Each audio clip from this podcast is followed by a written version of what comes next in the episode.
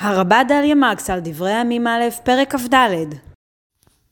גברים ישראלים רבים וגם יותר ויותר נשים נוטלים אחת לשנה את הקיטבג, מנערים את המדים, מצחצחים את הנעליים הצבאיות, ממלמלים התנצלות לא משכנעת על הנטישה לבני ביתם, והנה הם כבר שועטים במדרגות בעליצות למילואים.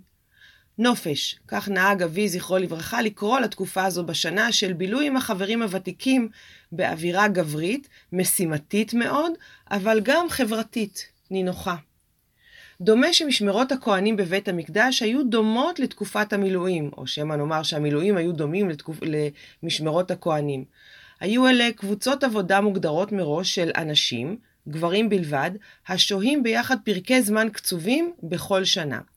הרשימה בפרקנו אינה מגלה דבר על התפקוד שלהם או על המטרה שלהם, וחז"ל מש... מלמדים שכל משמרת שירתה פעמיים בשנה.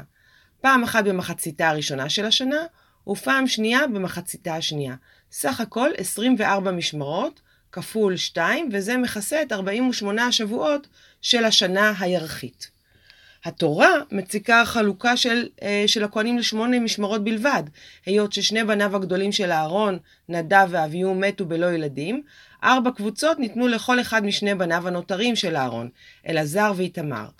בספר שמואל הוגדל מספר המשמרות ל-16, ובפרקנו אנו שומעים לראשונה על החלוקה של דוד של משפחות הכהונה ל-24.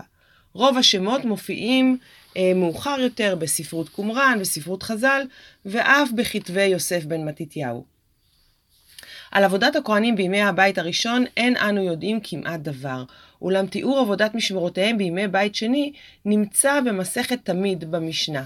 המסכת הזאת מספרת, מספקת תיאור פואטי למדי, למדי הייתי אומרת, של עבודת הכהנים, החל בסדרי הלינה והשמירה בבית המקדש, ועד לסיום סדר הקרבת קורבן התמיד. ושירת uh, שיר של יום.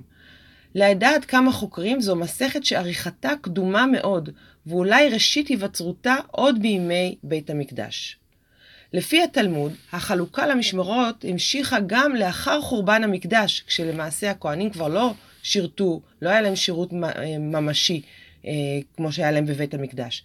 במסכת תענית, י"ז עמוד א', שקראנו לא מזמן במסגרת הדף היומי, וכאן הדף היומי של התלמוד, נאמר שכל כהן שמכיר משמרתו ומשמרת בית אב שלו, כלומר יודע את השיוך המשמרתי שלו, אסור לו לשתות יין במשך הזמן שבו, בזמן קיום המקדש, המשמרת שלו שירתה.